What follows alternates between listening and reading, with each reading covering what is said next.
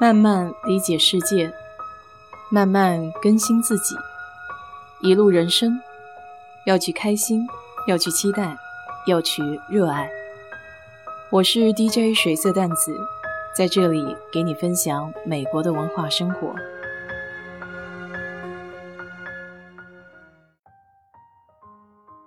这隔了一段时间不做节目吧，感觉整个人的状态好像就松散下来了。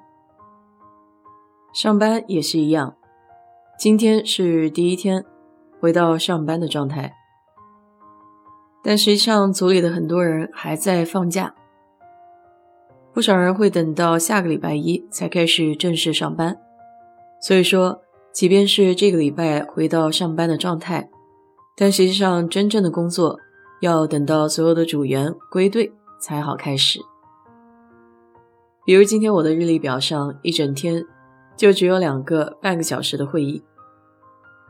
今年和去年比起来的不一样，就是星期二和星期三得回到办公室去上班。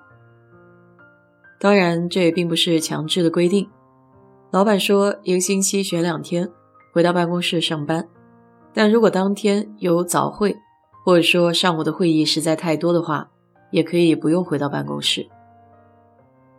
总之还算是比较灵活机动吧。上个礼拜过新年，正好有个朋友从奥斯汀专程过来，于是就一起小聚了一下。我们一行六个人找了中国城新开的一家海鲜店，叫老高海鲜。形式其实跟休斯顿本地很多越南人开的海鲜店很类似，大概就是各式各样的海鲜种类，你可以挑选，然后它放进不同的调料做出一整锅，这里也叫它手抓海鲜。奥斯汀的中餐相对于休斯顿来说还是比较有限的，所以时不时他都要回来尝尝鲜，改善一下自己的伙食。我们点了一盆路易斯安那风味，还有一盆13香的，里面有雪蟹腿、无头虾、带子、小鱿鱼，还有一些香肠、玉米之类的。一共点了是2磅的路易斯安那风味，还有1磅的13香。结果盆端上来之后，这个2磅的路易斯安那风味看起来跟1磅的13香几乎是一样的分量。当时有位朋友就纳闷了，说这2磅怎么跟1磅是一模一样的。于是找到了饭店的服务生，跟他说明了一下情况，然后他们到后厨去问了一下，结果真的忘记了另外1磅。这还不算什么，当这个第2磅上桌的时候，有一个朋友又多了一个心眼，数了一下这里面的无头虾，结果半磅的无头虾只有3只。只能说这一顿饭吃的真的不是很省心，一直要跟店家斗智斗勇，看看谁算得清。期间聊天也扯到了很多话题，毕竟朋友所在的行业都大不相同，疫情之下对各自行业的影响也不太一样。当然像我们这种夕阳产业的员工，大多都会去了解一下别的行业到底怎么样。其中有位医学院的同学就说到，他在休斯顿医学中心那个部门的工作非常的稳定，他们甚至把自己的办公大楼都卖了出去，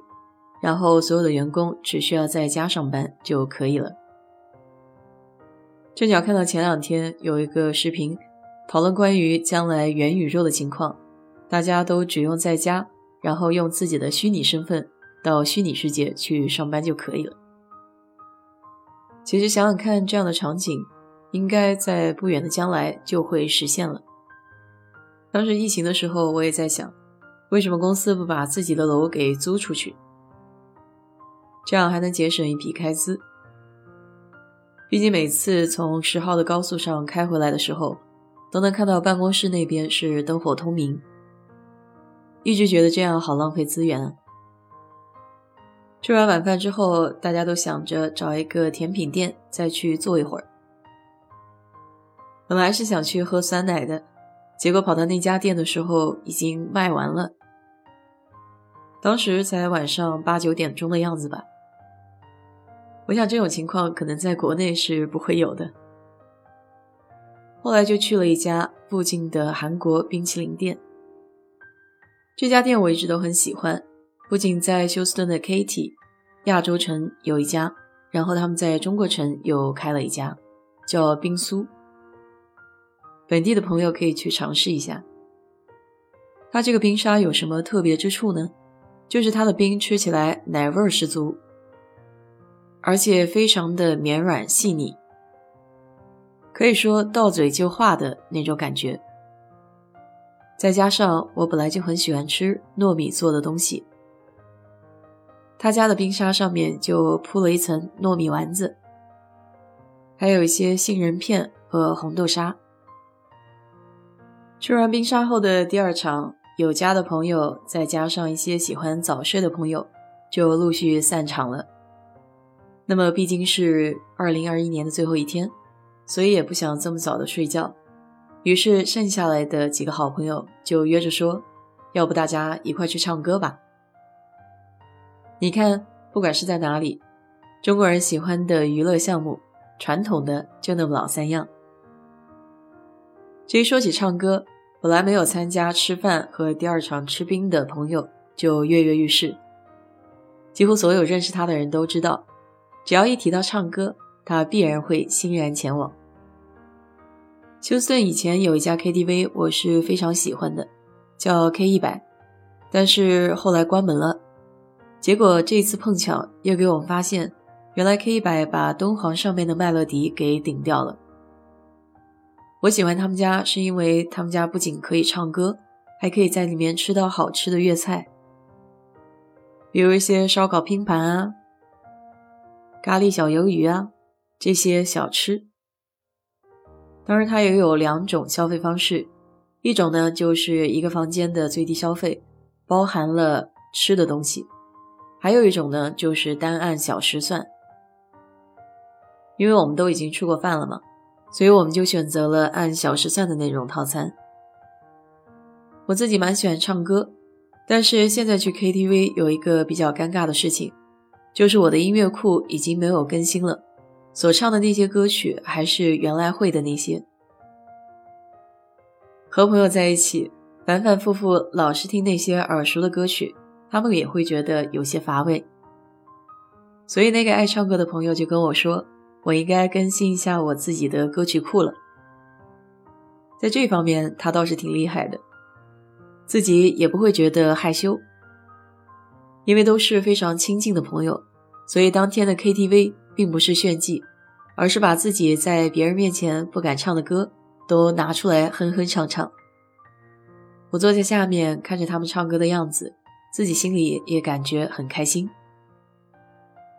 不仅听到了很多自己没有听过的歌曲，而且很享受和朋友们在一起非常舒心快乐的时刻。等唱完歌已经快12点半了。开着车回家的路上，就看到各式各样的烟花在天空中绽放。就这样，2022年在一片喧闹声中就悄然开始了。有朋友陪伴的新年是满足，是充实的。新的一年，我们都会开始各自奔赴属于自己的方向。希望这一路，每一个人都可以平安喜乐，实现各自新年许的愿望。好了，今天就给你聊到这里。如果你对这期节目感兴趣的话，欢迎在我的评论区留言，谢谢。